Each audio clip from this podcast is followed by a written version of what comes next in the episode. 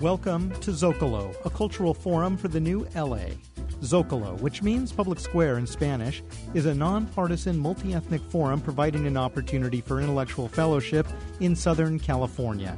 Tonight, Zocalo and the Los Angeles Times editorial board present Dan Glickman, CEO and chairman of the Motion Picture Association of America.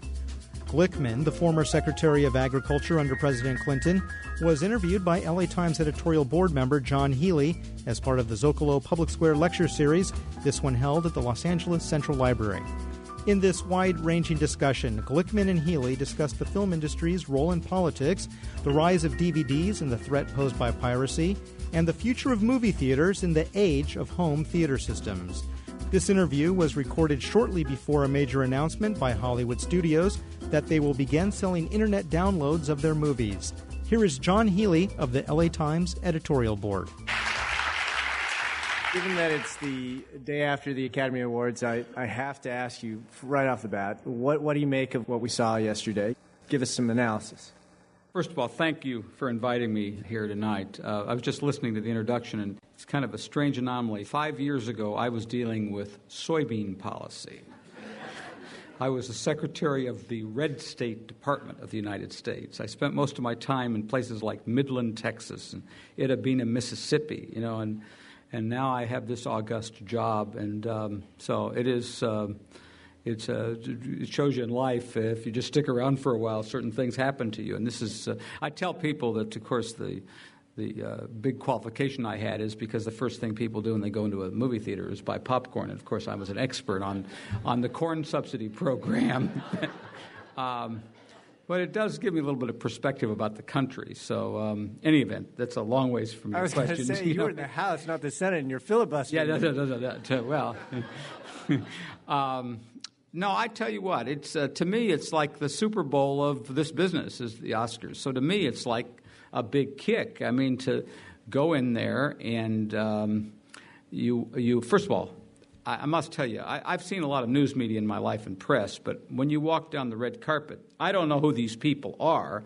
It's extraordinary to believe that there are these many people in the business. There are these many, these many photographers in the United States, and I'm not sure they necessarily work for anybody. And some of them, I'm sure, are um, stringers or um, folks doing it on their own. But it does teach you something about celebrity in this country, uh, and uh, I th- I think that. Uh, that is the thing that kind of that's the first thing that strikes you. But the next thing that strikes you is the fact that um, uh, this business is um, extraordinary in terms of what, what, how, what, what it means to people.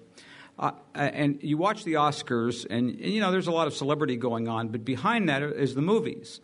And behind the movies are one of the few businesses in the world, the entertainment business, that actually makes people feel good. How many people in this world work on things that people don't smile about or don't like? And so I'm in a business that actually I mean, we only make money if people like us and or like what we do. And so um, uh, I think the show was interesting. I think it's uh, oftentimes more fun to watch on television than it is to watch it in the theater because every 17 minutes you you know, you excuse yourself for six minutes while they do advertising and people mill around and, and everything else. But it's still a great thrill for me. Um, I remember growing up, my grandmother used to get this magazine, Photoplay. I don't even think they have it anymore. And we used to read about you know people like Gene Tierney and and uh, you know uh, uh, Clark Gable and and uh, Robert Alden and other kinds of people. And, and she, she, used to say this is what keeps me alive this kind of stuff. And there now I hear here I am in this business. So I realize it's kind of a per, personal answer to this but I got a great kick out of it. You know I guess five six hundred million people watching it did too. Well, I'm, I wonder one of the criticisms that's been leveled about the Academy and about Hollywood generally is that its values and the values that seem to be uh, honored at events like the Oscars aren't in sync with much of what America values. And this was. Um, this was at least one person agrees with that here. Right? I don't know about the rest of you. Values are not in sync with this gentleman's values. Yeah. Um, All right. Okay. The um, the so the, the question is uh, whether there's a problem there for Hollywood as a business and as an institution uh, that the Oscars just brings to the fore. Well, first place, if you look at the movies of, of the past year, they represent a you know, diverse group of uh, creative expression, all the way from basic family movies uh, like uh, The Chronicles of Narnia, a lot of the animated movies, the Harry Potter series, you know, all the way to movies like Crash and Brokeback Mountain, which are, were obviously more provocative. And I mean, if you examine all the movies, I looked at the list of all the movies that were distributed last year. It is an extraordinary, diverse display of, of intellectual talent. And so, yeah, there are some liberal, some conservative, some mainstream. Uh, there was, you know, comedies. There were documentaries that were to provoke people. But, but by and large, I think it's uh, reasonably representative of the society. Now, it is true that people in this business tend to be, um, as celebrities, uh, tend not necessarily to act the way we do in our daily lives every day. And uh, part of that is the business of, in fact, being in the entertainment world. But I, I, don't agree that it's not in the mainstream in the sense that I think it's what the public wants. I think they like this product. They may not like everybody that's in it, and they may not like every movie that's there. But the diversity of the product and the, uh, and the fact that it changes people's lives, I think, are a reason why it is the perhaps the biggest export industry that this country has. And I'm just going to give a little bit of an advertisement for a moment. This is the only industry in the world that has a positive balance of payment surplus with every single country in the world we do business with. Airplanes don't have that. Agriculture doesn't have that. Software doesn't have it. Film and television entertainment is, is what it is. Now, in addition to that, it employs nearly about a million people, quarter of a million people in this state. This state alone, it provides about $35 billion worth of expenditures in entertainment film business. And most of that's in the Los Angeles area. So, I mean, it's not only a business in which America kind of is the predominant force in the world. And I don't use the word dominating force, I use predominant force because there are a lot of great movies produced around the world. But it is a powerful economic boost for this country. And it is something we ought to be proud of. And it is something that we ought to exploit. And it's something that our institutions, whether they're in government or the media or elsewhere, need to recognize its importance and its value. It doesn't mean we always produce perfect things, but there is none equal to it anywhere else. What's the counter argument to critics on the right side of the political spectrum who point to the Oscars and they say, well, you know, movies like Narnia and Passion of the Christ, they don't get nominated. That's their exhibit A for why Hollywood is out of touch. Well, okay, I would, I would say the following. I mean, I would be less than honest with you if I didn't tell you that I thought the creative community in the entertainment world was more on the left of the political equation than on the right, because I, I couldn't tell you with a straight face that's not true. And even as a longtime Democrat, I, I you know, I recognize that. That, however, is not to uh, negate the fact that there are plenty of middle of the road and conservative people in the entertainment world. Uh, a lot of them in the creative side of the world don't identify with that from a political perspective. And if you look historically, my guess is that most people who have been on, in the entertainment world since the beginning of time tend not to be bland, middle of the road people. Since the days of, you know, the beginning of, of live theater, so, you know, I don't find necessarily that's unusual, but I will tell you this that um, I run into an awful lot of people in this business who are not flaming liberals, who are, you know, either unengaged or political moderates. And uh, you don't hear a lot of, from them because moderates tend not to scream from the heavens like people on the extremes do. Quite frankly, I look in my job for ways to find more Republicans to participate in the political process because I think it's healthy for our industry to have people on all sides of the political equation. So, uh, I think it's time to own up to the fact that your favorite moment from last night was 3 6 Mafia winning for It's Hard Out Here for Pimp. Uh, actually, uh, I, I, must be honest with you. I thought that was one of my favorite moments because I, I thought at times the, uh, the ceremony lacked a little bit of energy. Now, I thought it by and large was good, but I, when that, that rap song, which I, by the way, had seen Hustle and Flow, I liked the song. Uh, and I saw it, and I thought people, it livened people up. They, like you'd see people kind of, you know, even very old conservative type people thought it was a pretty nifty uh, song. So, yeah, I, I liked it. Let's talk about box office trends. for a couple years now, we've seen declining attendance, uh, and last year, actually declining revenue in the U.S. Uh, box office. What do you make of this? Is this something that's a problem for the industry? Is this something that's troublesome, or is it cyclical? And what do you make of the lineup coming up this summer, where you have quite a, a few very expensive films colliding in the summertime? I think even if it's cyclical, it's not a trend that I like to see. I mean, you want to see those numbers go up, not go down. But I think you can talk about several things here. Virtually all collective entertainment experiences in not only America, around the world, are not trending up. That's sports events, that's concerts.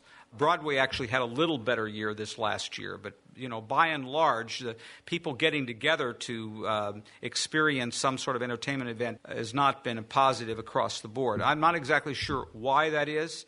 I think part of it has to do with time commitments. I think that uh, people also have a lot of alternatives in this world. I mean, 50 years ago, movies were the only alternative largely for entertainment. Today, there are a myriad of alternatives, and people can take advantage of them.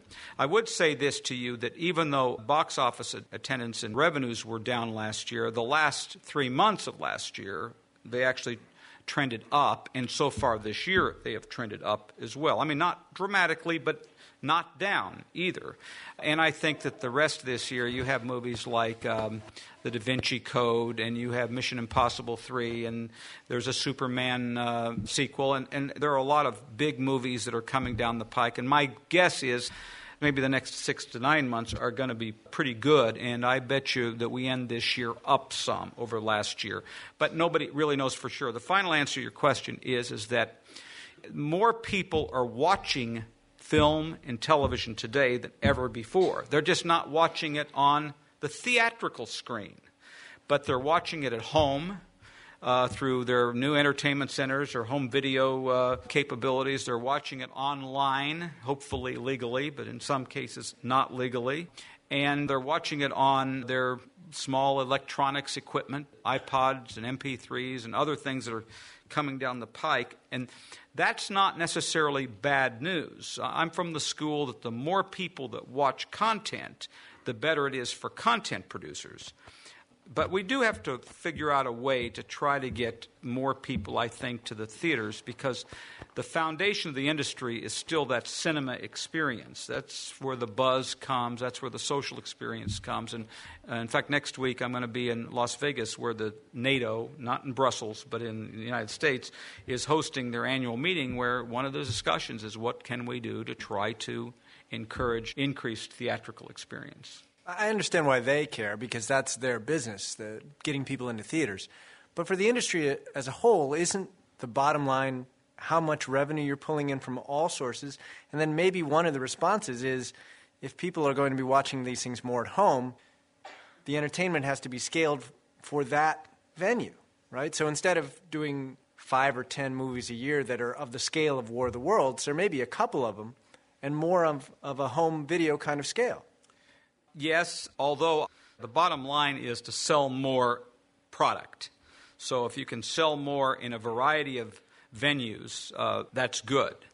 And that's happening. And more product is being sold. Uh, I mean, while DVD sales have flattened a bit, that was that increased rather dramatically. And home video is increasing, and satellite video is increasing, and so these other options. And I went to the Consumer Electronics Show, and I don't know how many of you in this room have home entertainment centers. Anybody here have home entertainment centers or really plasma screens, plasma, really excellent ways of watching this stuff at home. But if you do, wow, this is uh, uh you know, you, uh, well, they're all honest theater goers. They love that experience, I okay. guess. But uh, but anyway, it is a it's an interesting thing because the quality of the of the picture and the sound is is actually very good and getting better and better. And so a lot of people are, are you know are, are going down that road. But let, us go back for a moment. From a marketing perspective, uh, I still believe this collective buzz of the theatrical experience is the kernel by which the product continues to be sold in the aftermarket.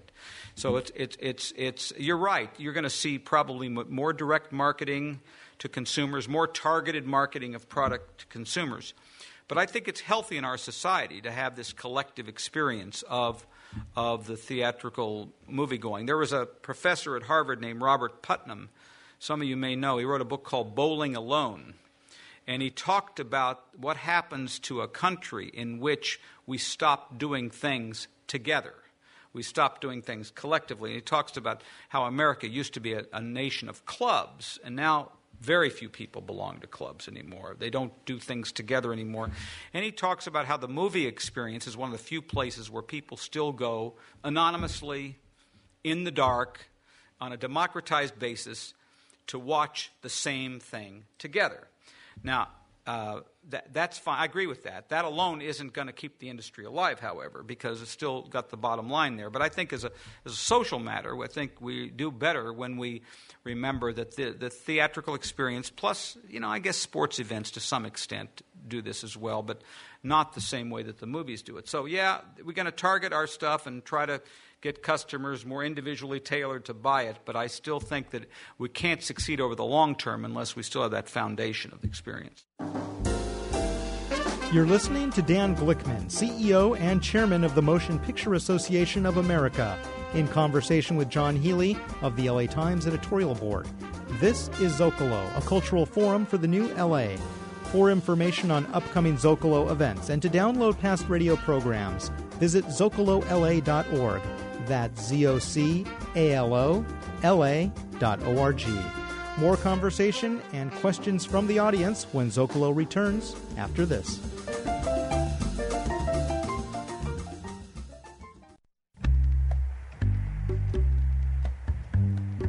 A month or two ago, I drove to work and I left my lights on. I fried my battery. And of course, all my radio presets were gone.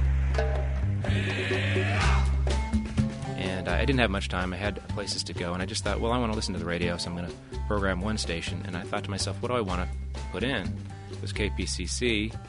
Uh, it was kind of like those games you play at parties where you say, you know, if you were stuck on a desert island, what one book would you want to have with you for the rest of your life? Hey, if you fry your car battery and you can only program one station, what's it going to be? If the answer is KPCC, it's probably time to pledge. My name is George Waters, and I'm a children's librarian, and I live in Pasadena. I became a member of KPCC by joining online at kpcc.org. Won't you join me and support the best public radio station in Southern California?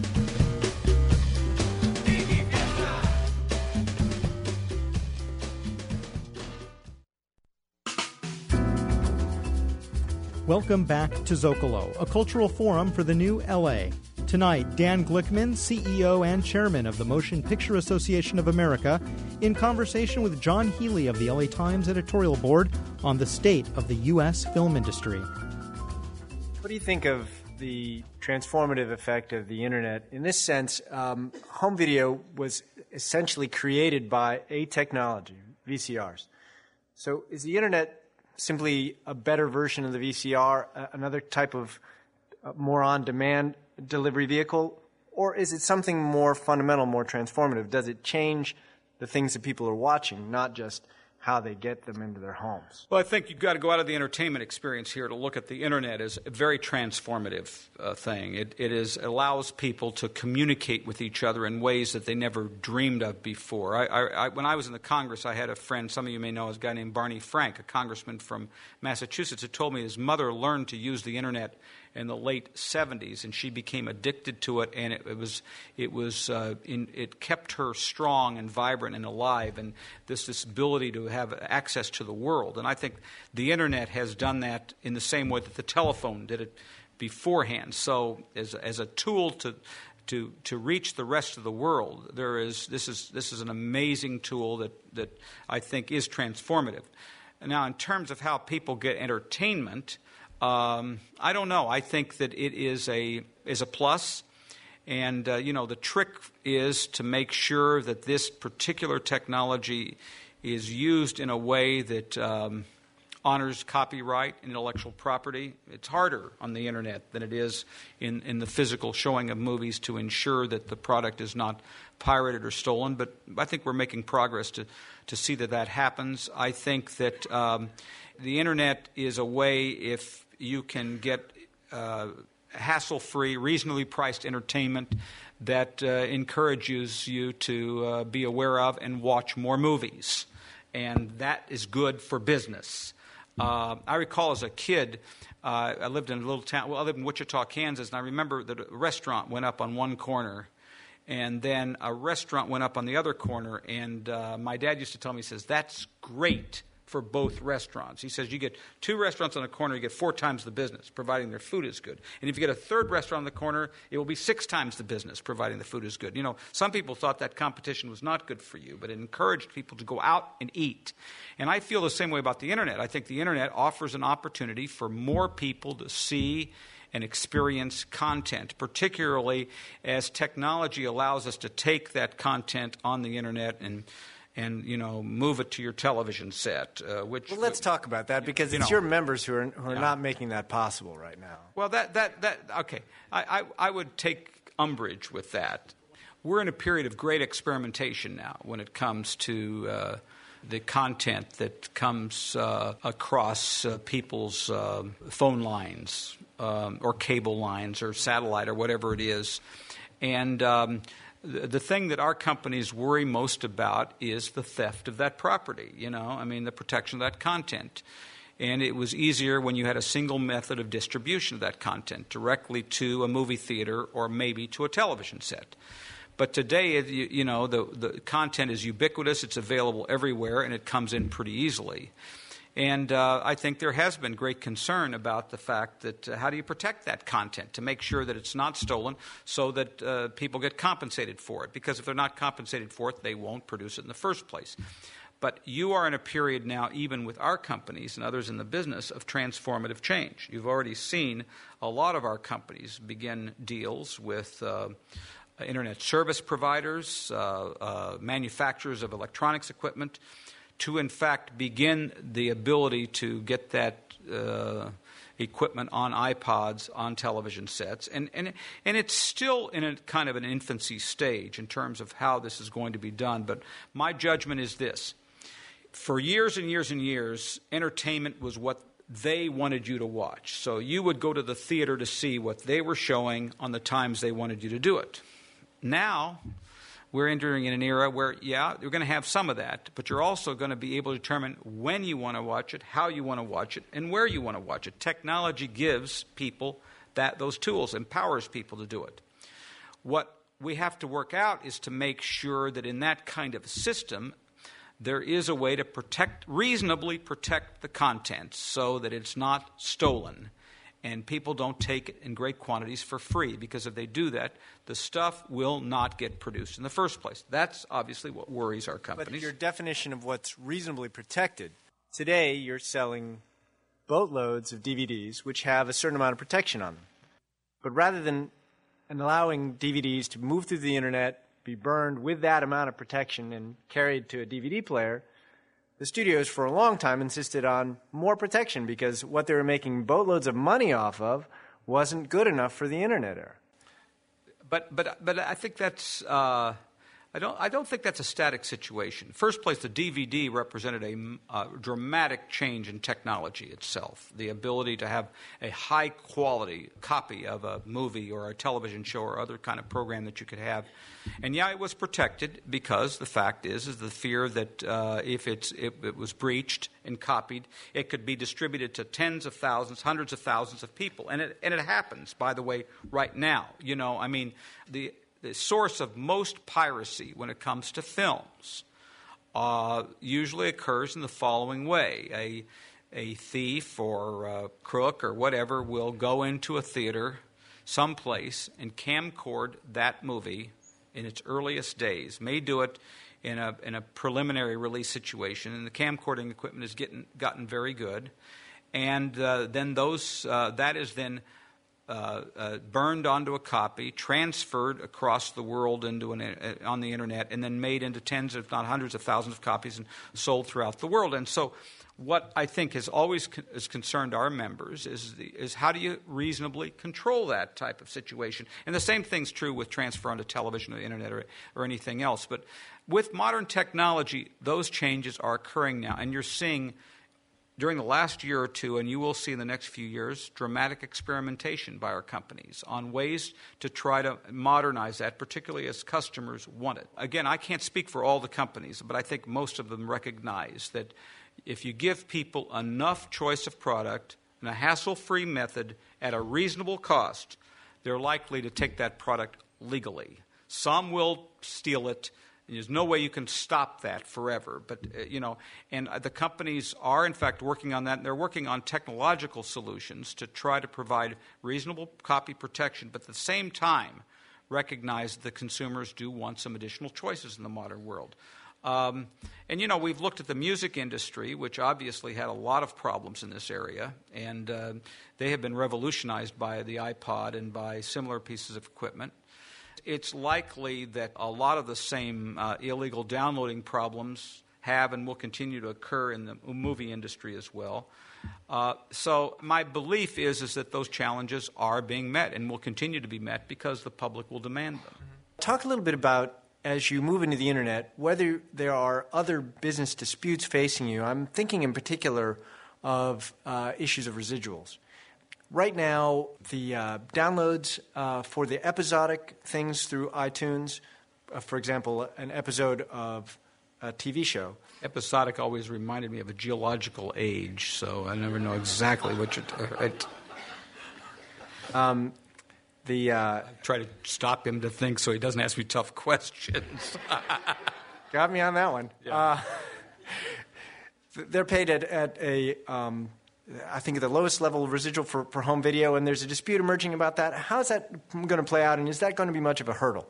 Okay, first of all, uh, those are issues that I'm not personally involved with. Uh, you know, those are negotiated issues between the various guilds and our companies and others. I mean, the residual situation in our industry grew in, out in the 1960s, uh, both in film and television, when you had a different distribution model than you do right now and uh, I suspect that those will be seriously discussed in the next round of negotiations with the various guilds. Uh, but those are decisions best left to the collective bargaining process in the marketplace. And so, I, I mean, at that stage, that's, that's about all I can tell you on that. Uh, let's talk about some of the anti piracy efforts you've made around the world.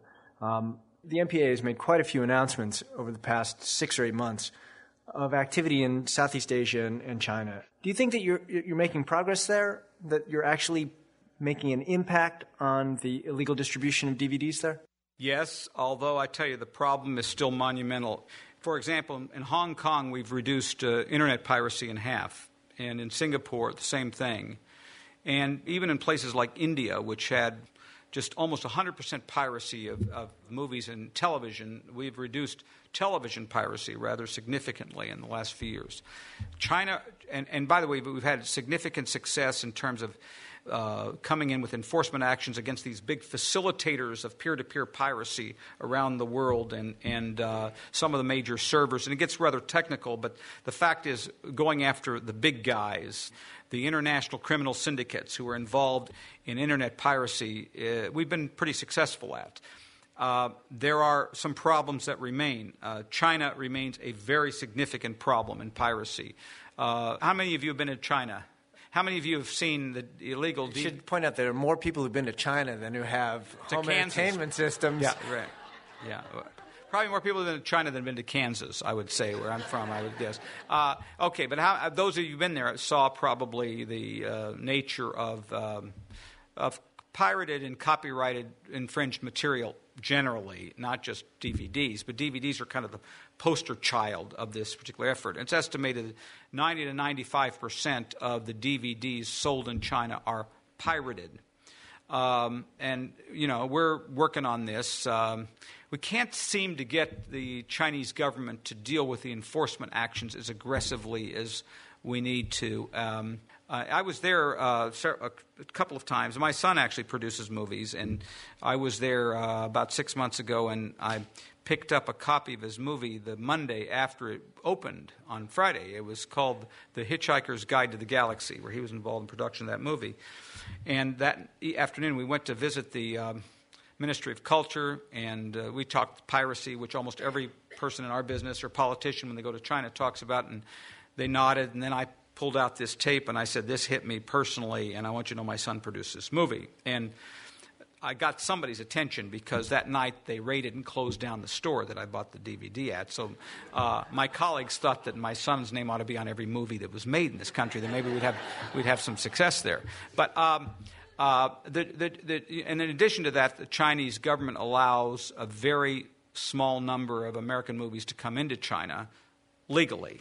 So, although you can buy thousands of copies of illegal DVDs of every movie that's ever been made there. So, China remains a, a very serious problem for us, and we've been working with the U.S. government on ways to enforce that. Russia is a big problem because there are, there's a very significant organized crime effort to manufacture illegal CDs and DVDs there. And so, we're working on those markets as well.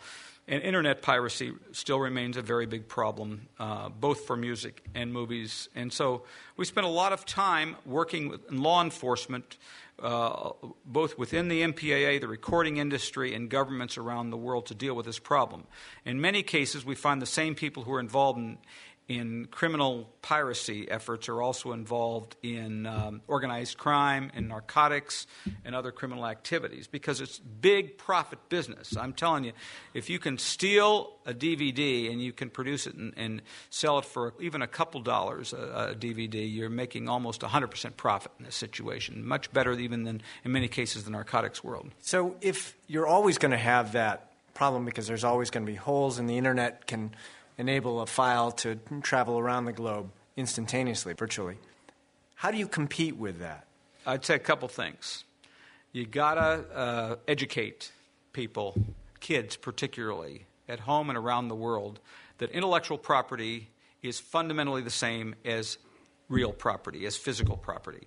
Uh, we have raised a generation of young people that question that. I, I go to colleges and universities around this country, and in fact, I was here once at UCLA and I talked about the fact that the, the property that a songwriter produces or a movie producer produces is the same degree as property as this table or this microphone. And I think most people did not believe me or want to believe me or accept what I've been saying. Uh, whether it's because the, the internet is so ubiquitous and you can download it so easily and it's just there and they grew up with that, I, am not exactly sure why. But a, a, big part of our efforts are in ed- education, both at the college level and at the high school level as well. And not only kids, but their parents as well. You'd be surprised the number of parents who have no control over what their kids do on the internet. I'm not talking just about downloading, I'm talking about watching pornography, I'm talking about uh, uh, other kinds of activity that you, you would not want your kids to be involved with. And we encourage parents to become much more engaged in this. And, and um, on our website, we actually have um, uh, some software that will allow a parent to determine whether, in fact, a kid is uh, illegal downloading movies. But anyway, education is a big part of this effort, and enforcement is a big part of the effort. But we also must offer product to people in reasonably priced, hassle free ways in which they can get a broad variety of entertainment easily and priced sensibly because if we don't do that, then the incentives will be all the greater to, to get into pirated material. And we'll never stop it, mm-hmm. but we just have to manage it. And the other part of this is, of course, technology. Uh, using technology to both uh, give consumers more alternatives, more options, and also technology to protect the product as well. You're listening to Dan Glickman, CEO and Chairman of the Motion Picture Association of America, in conversation with Jon Healey of the LA Times editorial board. This is Zocalo, a cultural forum for the new LA. Information on upcoming Zocalo events is at our website, along with downloads of past radio programs. Visit zocalola.org. That's Z O C A L O L A dot O R G there are many folk in Washington who believe that we're coming into an era where content providers have too much control over what people at home do with the product because the technology enables you to do that. You can set rules on digital material saying, here's when you can play it, here's where you can play it, here's how many times you can play it.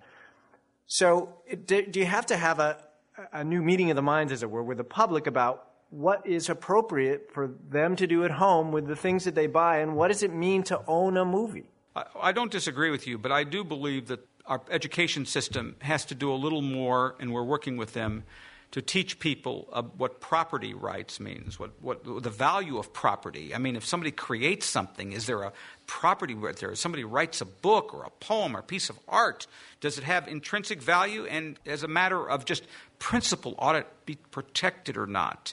And I guess what worries me is we're entering an era where a lot of people are thinking art of any kind is not worthy of protection that bothers me very much because I think that's the essence of our civilization is the protection of arts and humanities. Now, you get past that point, then you talk about the fact that yeah, we want to protect our product and the consumer wants with technology wants to see what they want, where they want and how they want it and they don't want to get gouged for it either. And there's I suppose some degree of tension there. But the bottom line is is that in, in this country almost always the customer rules.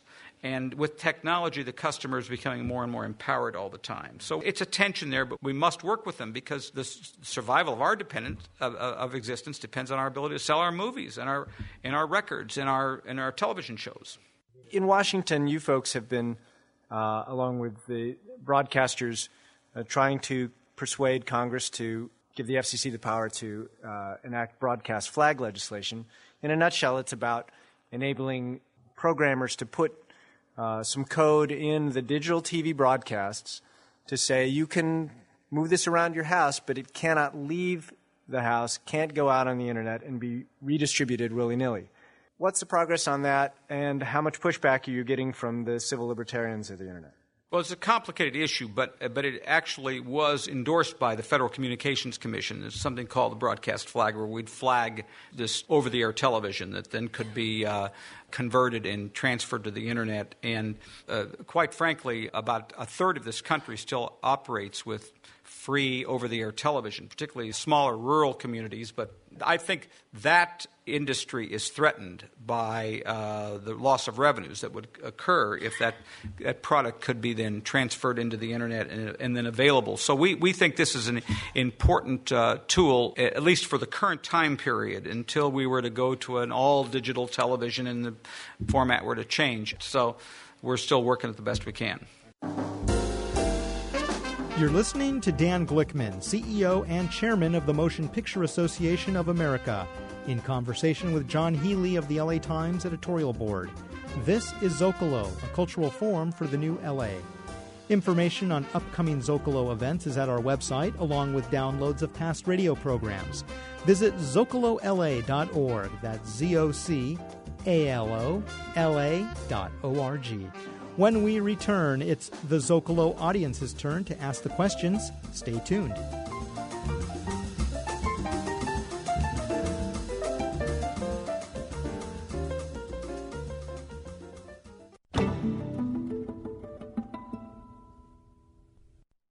All of you contributed during our March fund drive, thanks for being a part of the successful fundraising effort.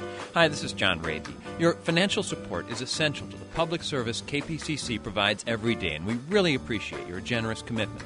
There's still time to join online by going to kpcc.org. Just takes a few moments, and when you're done, you'll have joined the thousands of listeners who support Southern California Public Radio 89.3 KPCC. Thanks from all of us at KPCC for your support throughout the year. Next time on Day to Day. This past year, I was diagnosed with manic depression. Writer Marcos McPeak Villatoro has had a tough time lately. But he's doing better thanks in part to lots of pills. I went from being a guy who popped an aspirin every blue moon to carrying around a well stocked little gray pill box. Meditations on medication next time on Day to Day. Weekday mornings at 9 on 89.3 KPCC.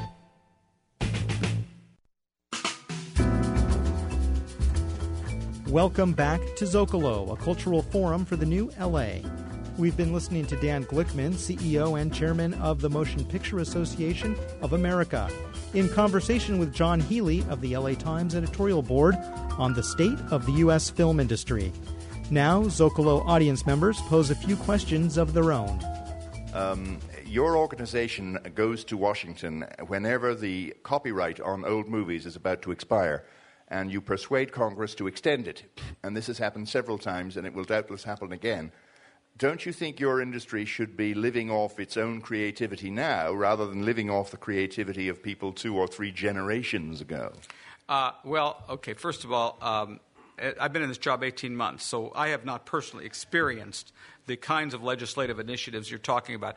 It's in some parts of this business, as in other parts of the creative industries, book publishing, magazines, there have been extension of copyrights granted. It's happened in the pharmaceutical industry as well. So it's not just in movies. And, and uh, uh, you know, I think those things are handled on a case by case basis. Some copyrights expire, some, some don't expire. This is a public policy issue. At times, the industry has gone to Congress to see that it gets extended, but it's not an overall thing with respect to all copyrights either. Um, and the only thing I could tell you is, is that if uh, you know, the, the, to the extent that the public gets involved in these issues, the political process hopefully works, and, and you get the right decision coming out of it. But but I don't want the audience to get the idea that every copyright on every movie that's there is automatically extended all the time because that's just but not it is. I mean, under law, it's automatically extended. Now you no longer have to ask for an extension, thanks to the last time before you were actually MPAA chief. The last uh, piece of legislation made an automatic extender. So even if you are in fact it, dead and your descendants are in fact dead, the copyright keeps getting extended. Then I, uh, the only thing I can tell you is is that. Uh, uh, uh to recapture the investment that was made in certain circumstances, I think that's justified. But if, but I, I would say the following: I would say that uh, this is an issue that probably justifies a healthy debate, public policy debate, not just with respect to a new movie extension of copyright, but books, magazines, and the whole concept of copyright and patents, because I think it's a combination, it's a more comprehensive issue than just relates to this industry. It won't come up again for another 20 years or so when Mickey Mouse's uh, copyright is set to expire again. Um, when you were talking about the need to look at intellectual property as um, property, right. um, you came awfully close to making a moral rights uh, version of property, which n- not only gives the rights to the industry and the corporations, but to the director who does it, the cinematographer, and the rest of it. And I'm rather surprised to hear someone who represents the companies make something that comes close to a moral rights because um, generally they're the people who want to shorten the movies, change it, the format, and occasionally colorize it. Yeah. Um, I, didn't, I didn't argue the case for moral rights. I argued the general case as the founders of this country argued, because copyright is actually mentioned in the Constitution of the United States in a general sense. And um, um, you know, I think we could have a debate about who owns those rights. Uh, and of course, I've talked many times to the directors in this country and others who have uh, their own perspective on this. And in some parts of the world, those moral rights do appear. They don't here in the United States. But I guess my point from a generic perspective is the respect for intellectual property rights is an important part of our economic and political system. That's the argument I was making. Uh, you talked about uh, trying to recruit Republicans. The trend I found in the uh, eight years I've been out here is coming to events like this and being the one person who asks a obviously labeled conservative question. Then afterwards, in the lobby, out front, someone will come up to me from the audience saying, I love the question you asked. And will pat me on the back. I say, Well, why didn't you ask it? Say, oh, I'd lose my job. I'm an editor and whatever. And are you going to be able to address the blacklist that exists for conservatives who won't come to an event like this and ask a question for fear they'll lose their job? Well, okay. First of all, um, I, unfortunately, I don't have much to do with who comes to this forum and what they say, but I will tell you this. Um, it is important there be healthy, across the board debate in this country on a variety of issues. And uh, uh, there is no reason why the entertainment world ought to be exempt from that. And um, uh, I myself am as, let me go back for a moment. I was elected as a Democrat from Kansas. Uh, that's like, uh, um, you know, having ski resorts in downtown Los Angeles, in a sense, okay?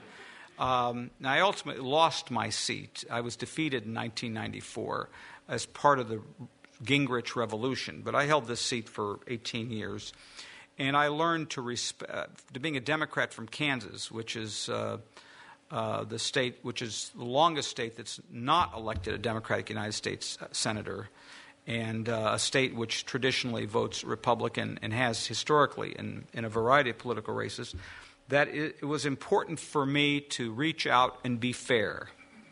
And, uh, you know, in, in, dealing with the population base I did with, when I was Secretary of Agriculture, you know, by and large, I wasn't in liberal bastions when I was out talking about the issues that I dealt with.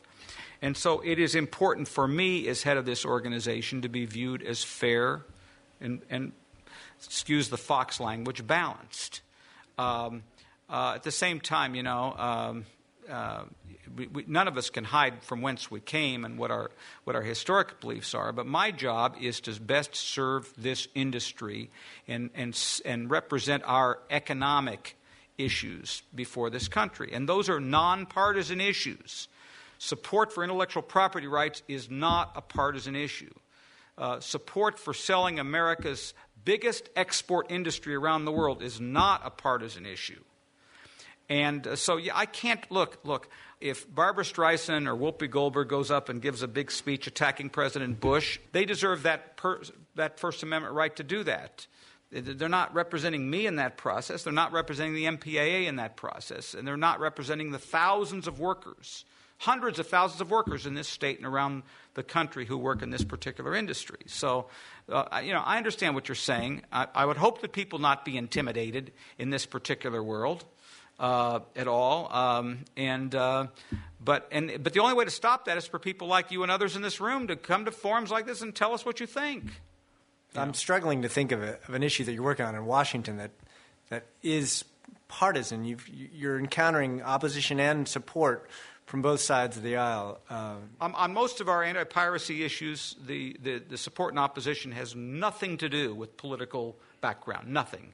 It may have to do with uh, geographical background. It, it may have to do with uh, specific constituencies, you know, in the states that we're, we're dealing with. I mean, you know, I mean, I mean, there are some issues that take on, a, you know, a mildly partisan tone. Issues like, for example, indecency, you know, on television, or the rating system, which I uh, and the MPA runs. But even there, by and large, they are not partisan issues. Now, if, if a particular movie star or, or talent wants to criticize a political party or a president of the United States, that's, that's free expression. You know, it's, that's fine. You know, other people in this world have alternative points of view. And, and all my job is to do is to be fair and responsible and promote an industry that's so critical for this state and for this country. Uh, yes, Bob Treber, actor, director, avid moviegoer. A request and a question. Yes, sir. When you go to NATO, could you request that theater owners perhaps enforce a cone of silence around the auditorium that prohibits cell phone transmission and reception. That's a major bugaboo about spending 10, 12 bucks for an admission. And the question is, what did you think of Steve Soderbergh's experiment uh, releasing theatrically, home video, and on the internet at the same time? Uh, f- kind of seriously on the first question is, is that um, you know, w- what we've got to do in terms of promoting the industry and the theatrical production is to figure out how to give the customer more value in the movie theater. And the value is a combination of things it's safety, comfort, enjoyment. Um, you know, uh, relaxation, in which some of these external factors may have something to do with that. It's also making sure that the movies are good. They, there's a diversity of, of, film out there that they can see that kind of thing. So I, I, I can't really preach to the theater owners about what they should or shouldn't do, but but I think this is a subject that many of them know about, and certainly the public is speaking a lot, and there are a lot of surveys that are being done on this. On the, on the bubble issue, or the simultaneous release of a movie uh, in theaters and home, I, there's just going to be lots of experimentation now. Uh, in in this business. And I've I've uh, met the team, uh, Mark Cuban and Todd Wagner, who uh, who uh, you know have this company, and they They've done more traditional movies. They operate theaters as well, but they were also involved in this particular uh, movie. And um, uh, all I can tell you is that the, the, free enterprise system gives people the opportunity to experiment. I don't necessarily view that as a threat to the theatrical experience. Some people do, but I, you know, in our modern, in our capitalistic system, these these these experimentations ought to be encouraged. I guess is what I'm saying. Uh, but we also have to work to try to make the theatrical experience better, more enjoyable, and higher value for the consumer. Hi, my name is Sue Basco, and congratulations on your new job. Um, I recently read I, his, his name is either Dan or David Waterman's book, Hollywood's Road to Riches, which I assume you either read or will shortly. Um, and one thing he's talking about, aside from the fact that he uses all these MPAA, um, you know, uh, statistics over and over again, um, what he's talking about is importation um, of uh, U.S. values um, when we're sending things over overseas, you know, in order to make money from movies, going to the lowest common denominator, um, often being violence and action because it's something that's internationally understood. And I'm wondering if um, you folks are seeing any sort of future where other types of films could be successfully marketed worldwide? Uh, this is an international business. Our people make more money on film outside the United States than they make inside the United States. So we have to be cognizant of what people want to see, and a, and a lot of film financing is often based upon whether a film will play overseas, you know, or not. I looked, in fact, in today's Variety, and they list the foreign box office, and, and virtually every country that's listed that we sell movies in, American movies have a majority of the best selling movies. Not all, because there are indigenous film industries in France, the UK, and Korea, in, in India. India's got the largest film industry in the world, as a matter of fact. Uh, I remember, uh, I actually, when I first got this job, I went to the Republican National Convention. That was a big cultural experience for me as a longtime Democrat. But it was, it, I saw Governor Schwarzenegger there, and he made this speech. He made an interesting speech. He said, I learned about America as a young boy in Austria when I went to the movies. And it really hit me in terms of the power of this medium. And both to entertain the world, but also to be responsible as well. We know that when this product goes out around the world, it often reflects our country and, and, our values. At the same time, it reflects the creative spirit of people and in the individuality of spirit. Uh, so, you know, I, I, understand what you're saying and, and understand that with, with power and economic clout comes responsibility as well. But it is interesting to see they still love the product. And it is it is what they want when they want when they actually go to a movie theater. They want to see what we produce. And we have from yes.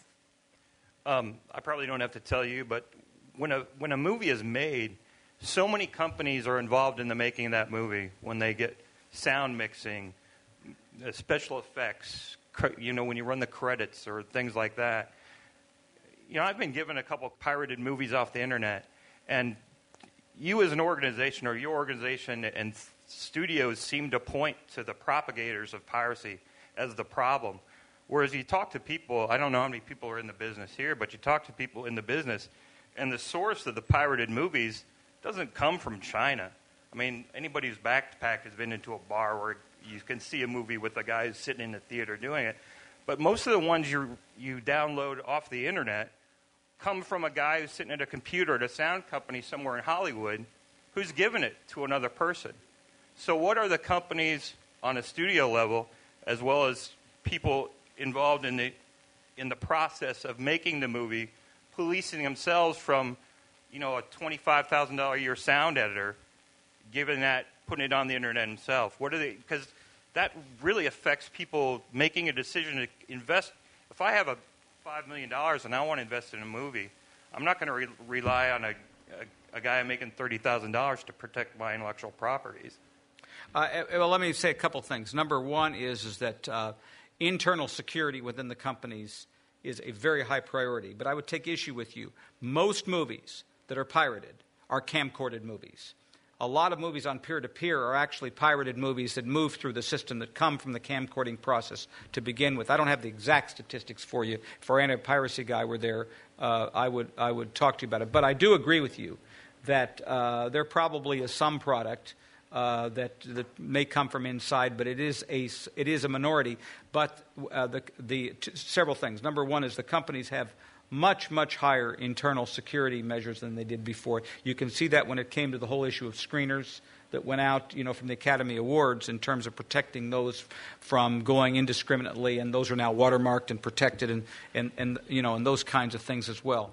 But you make a, another interesting point, and that is, is that, that there are hundreds of thousands of people involved in this particular business. It's not just the people like Tom Cruise um, or uh, Ben Stiller or, or, or um, others who are making a fortune. Most of the people in this business are craftspeople making less than $50,000 a year in many cases. And so uh, a piracy from when, wherever it comes from tends to hurt people at lower economic levels more than even hurts the, the, the people at the top level. And uh, so, you know, what, what do we do about it? Well, we have made it a, uh, several things. Both na- last year, the Congress created a federal crime for not only downloading movies, and the states have done the same thing, by the way. But in addition to that, there's it's now a federal crime to pre-release a movie before it's been generally released. And uh, we have had extremely good cooperation with law enforcement at the state level as well as at the administration, the attorney general's level, to prosecute these cases, uh, both inside the United States and outside the United States as well. So wherever it comes from, we have an obligation to try to go after the source of the problem. If anyone has a question that will take less than 15 seconds and elicit a short answer, we'll take it, but otherwise, yes. Um, you, have said that most of the pirated copies are from camcorders. They are. And I've seen some of these, and it's an awful viewing experience. What that tells me is the security measures you have in place are working for what I would like to view, which is a high quality product where does that leave you? I'm, my concern is that you might have some sort of visual watermark that a DVD player would sense in a camcordered copy and then shut down. And I'm concerned that something like that could make its way into the legal copies to reduce the legal viewing experience. Well, there, there is a marking uh, device in theaters where you can pick up if, in fact, a movie's been camcorded illegally. You can find which theater it comes from and go back and, and you know and, and trace the product. And of course, there is copy protection technology right now in DVDs, uh, which doesn't affect the quality of your product. Uh, but what we've done, I would tell you, is we've formed in the industry something called Movie Labs. It's, it's kind of modeled a little bit about what the cable industry did and a little bit what the Defense Department did in the creation of DARPA, which created the Internet. And uh, our goal is to try to come up with safe, sound, and reasonable technologies that, in fact, can protect against piracy and still allow for the proper distribution and sensible dis- distribution of, of film and television material for, for the customer as well. And that, that, that project is actually just starting. You don't have an, an executive director? We don't. We, will get one soon, though, very soon. Uh, shorthand uh, answer your question. Um, the stuff that's in the theaters, that's put into the films, that's generally forensic. That's to catch people after they've done it. Right what they're looking at in terms of the next generation of DVD with Blu-ray and, and HD DVD is um, preventative. There'll be technologies in there that can be used to shut down pirated DVD players and also um, any copies made of a bootleg DVD, uh, particularly the Blu-ray guys. That's uh, I think they call that BD plus, something like that. I have to thank you so much for, for all the time. I know you're exhausted, having spent all last night partying after the Oscars. Um, but he's been very generous with the time. Would everyone please thank uh, Dan Glickman for being here with us tonight.